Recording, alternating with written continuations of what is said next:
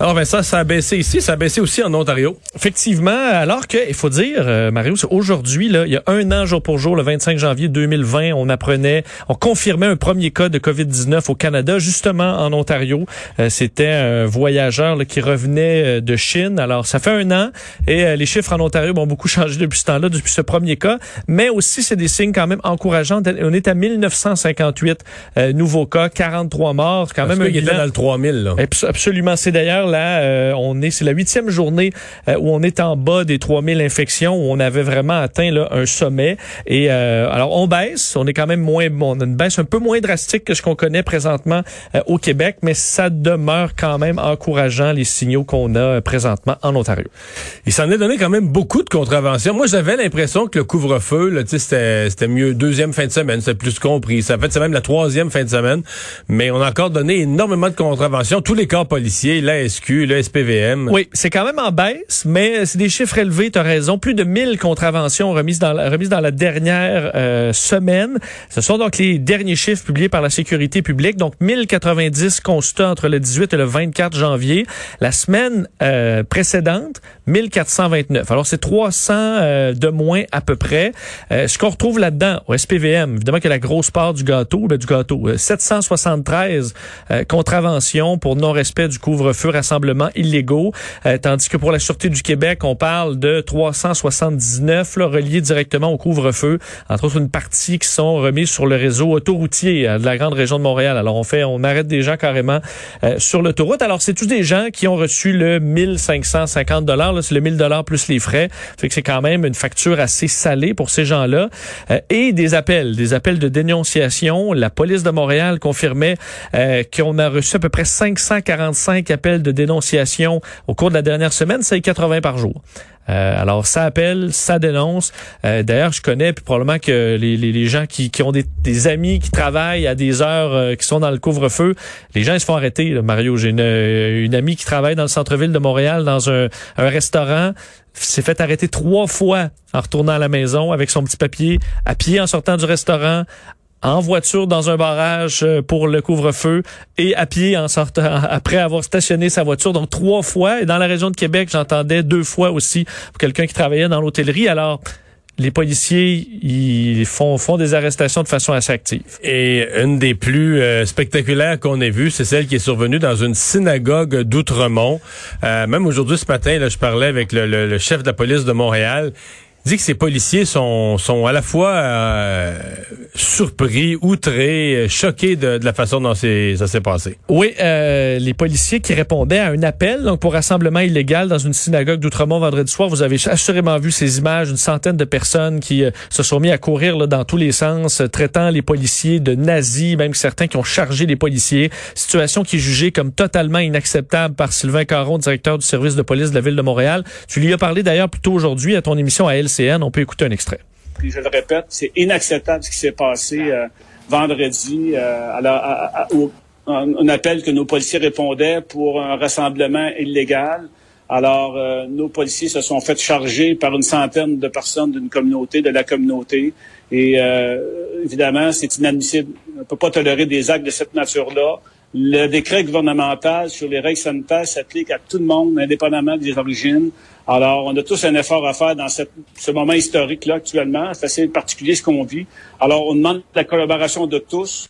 D'ailleurs, un peu de nouveau dans ce dossier, la santé oui, hein. publique de Montréal qui revient sur sa position en moins de 24 heures après avoir statué qu'il était possible de tenir plusieurs rassemblements de 10 personnes dans un même lieu de culte, ce qui était avancé par certains, comme quoi, mais non, mais on peut se réunir à une centaine si on est dans des pièces différentes ou le nombre de portes, par exemple, qui avait été euh, avancé ben, dans un courriel transmis au Conseil des euh, Juifs assidiques du Québec aujourd'hui, obtenu par nos collègues de l'agence QMI, euh, la directrice de la santé publique de Montréal, Mylène Drouin, qui s'excuse d'un pour les ce qu'elle qualifie d'aller-retour des dernières 48 heures là, concernant les règles en place, euh, disant que les rassemblements simultanés de 10 personnes dans des salles différentes avec des entrées indépendantes, mais dans un même bâtiment, ne sont pas permis selon les règles provinciales, euh, même si on avait affirmé le contraire.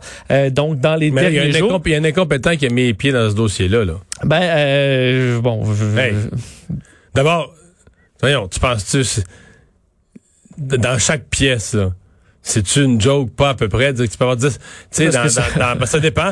Tu sais euh, certains types de, de, de, bâtiments religieux, genre les églises, puis tout ça, t'as la sacristie, t'as l'église immense, là, mais t'as beaucoup de lieux de culte, si on pense aux mosquées, là, tu sais, t'as une salle, une salle communautaire, une salle de prière, la salle des femmes, la salle des enfants, tu sais, plusieurs, le, le, bâtiment compte plusieurs pièces différentes, là c'est quoi, il pourrait être 100 dedans. après ça, comment tu vas aller vérifier que le sang est divisé? Son sang dans le bâtiment, qui sont 10 par pièce. Ça se croise dans le corridor, puis à la salle de bain, puis... Euh, Mais c'est une comédie. Je veux dire, il y a quelqu'un de vraiment incompétent qui a passé dans le dossier, puis qui, a, qui a donné une directive.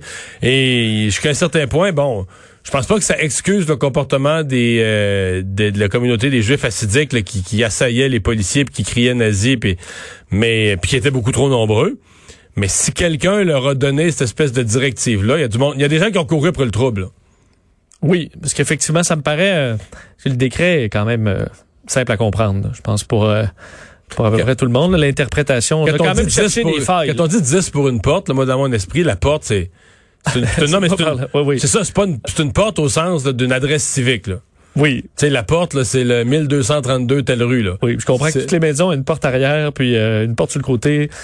Oui. Ça, ça permet pas de recevoir 40 personnes. Là. Non. Que, Alors au moins, on a clarifié, euh, clarifié ce dossier-là euh, aujourd'hui officiellement.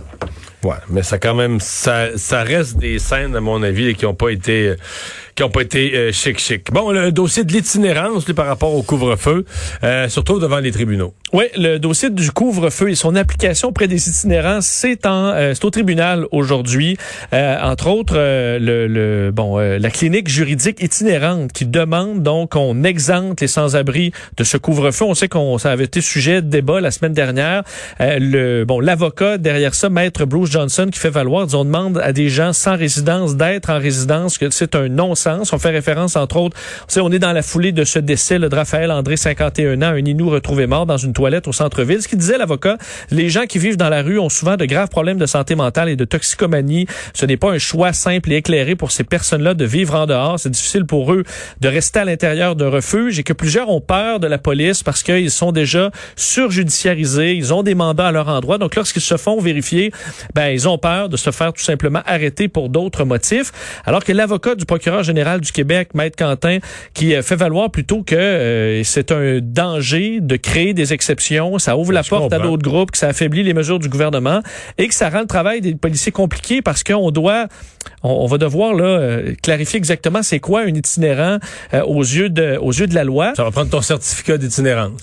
Et euh, si jamais tu trouves une place pour rester, qu'est-ce qu'on fait? Faut que quelqu'un t'enlève ton certificat d'itinérance. Si jamais tu te reprends un loyer, là. Euh, oui, surtout que on, expliquait quand même parce que le, point du de l'avocat euh, donc Johnson là-dedans de la clinique juridique itinérante, c'est que les, euh, les, les, les itinérants ont peur des policiers parce qu'entre autres ils sont dans certains cas recherchés, ils ont des bris de conditions et d'autres trucs. Ce que les policiers ont répondu, c'est que même si on les retire de la loi, là, nous, quand on voit quelqu'un, on, on ne sait pas nécessairement que c'est un itinérant, on va l'interpeller pareil. Et s'il n'est pas en règle, on, il va, faire face à la justice quand même.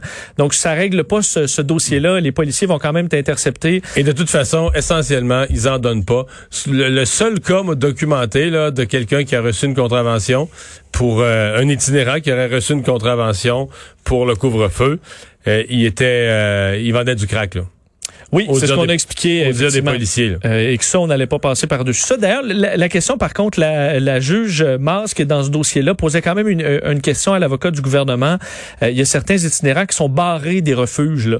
Et ça, elle dit comment on fait pour vérifier si cette personne-là n'est pas barrée des refuges et qu'on ne peut pas le forcer à entrer dans un? Alors, il y a des cas comme ça qui sont beaucoup plus complexes euh, à gérer. Alors, est-ce qu'on va les... bon, que sera la décision de la juge là-dedans?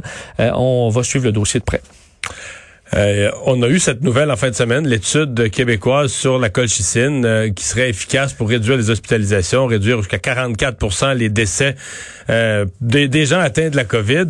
Il y a déjà un pays qui, n'a pas de tatouiné avec ça? Oui, et ça montre quand même, veut pas, il y a quand même la, la, comparaison à faire avec l'hydroxychloroquine, là, où le monde s'est excité avec une micro-étude faite auprès de quelques personnes en Chine, avec le docteur Raoul, puis après ça, ça a... 24 personnes. On a monopolisé de la, des recherches là, partout dans le monde pour ça une recherche bien faite, sérieuse avec des 4000 participants sur des mois dans plein de pays. Euh, Lorsqu'on arrive avec des résultats, ça va plus vite là, parce que là on est sûr de nos chiffres et c'est un peu ce qui, ce qui est en train d'arriver avec la colchicine. On a entendu euh, vendredi là, ces résultats très positifs de l'Institut de cardiologie de Montréal qui annonçait après une vaste étude clinique euh, que euh, ben il semble que la colchicine, un anti-inflammatoire, est efficace contre la COVID-19 de sorte que l'agence grecque aujourd'hui des médicaments donne son feu vert pour la prescription de la colchicine pour traiter la COVID-19. Euh, entre autres, il faut dire qu'il y a des chercheurs grecs qui faisaient partie de cette étude-là, alors qui étaient probablement bien au fait de, des performances depuis un certain temps. Alors, il y a euh, un, certain protocole. La colchicine sera prescrite uniquement pour le traitement à domicile des malades âgés de plus de 60 ans souffrant du coronavirus. Alors, c'est pour un traitement simple à la maison. Et on verra pour la suite là, euh, comment on pourra l'utiliser. Mais ici, on nous dit qu'avant d'avoir des, des, prescriptions, on attend vraiment la publication des détails précis de, de l'étude. Tout à fait, ce qui n'a pas été encore fait. En général, c'est après publication, de sorte qu'il y a une revue de, par d'autres scientifiques qui vont aller vérifier euh, les fondements, la façon de faire l'étude aussi, et ensuite on pourra aller de l'avant. Mais dans le cas de la Grèce, on y va surtout qu'il faut dire que c'est un, c'est un médicament qui est connu. Oui. Euh, on sait qu'il n'y a pas d'effet secondaire euh, terrible.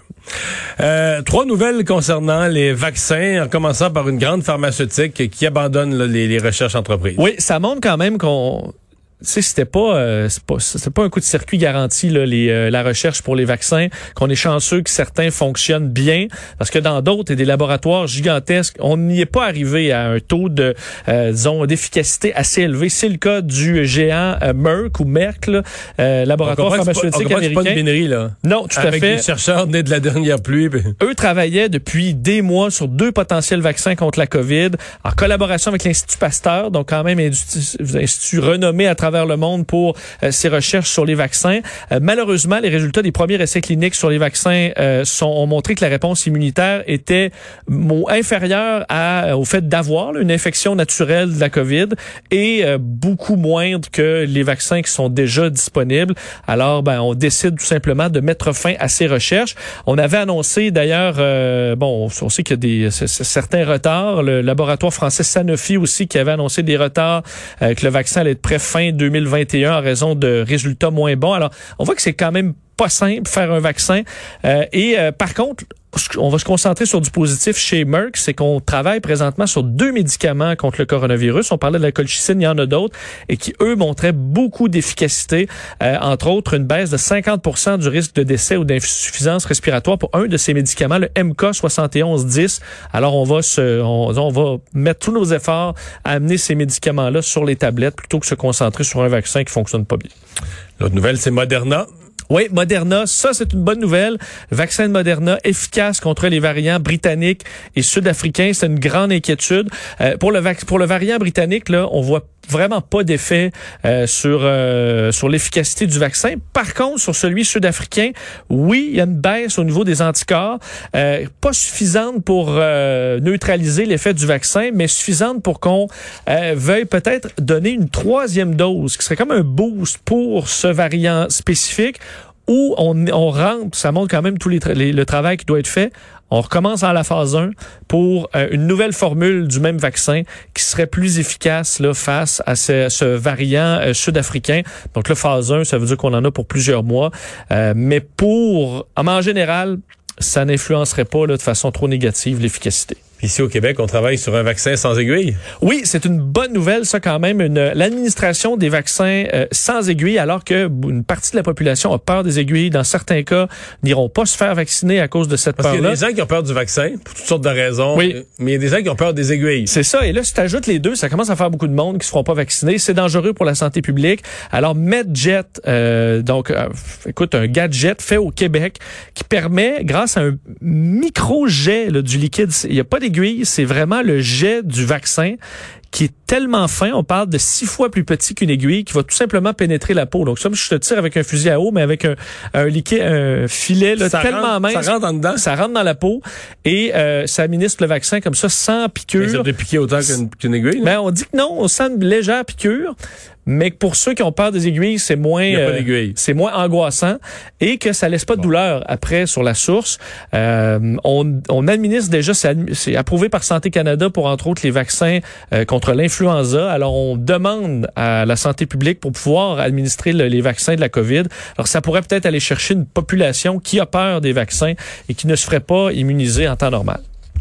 Mais il y a Laurent Duvernay-Tandy, je pense, qui a peur des aiguilles. Ben oui, alors c'est peut-être le premier à se faire, euh, pas peur d'un plaquage là, par un colosse de, 300, livres. les aiguilles. Mais comme ça, le petit, petit fusil à eau, le Medjet, ça fonctionnerait bien.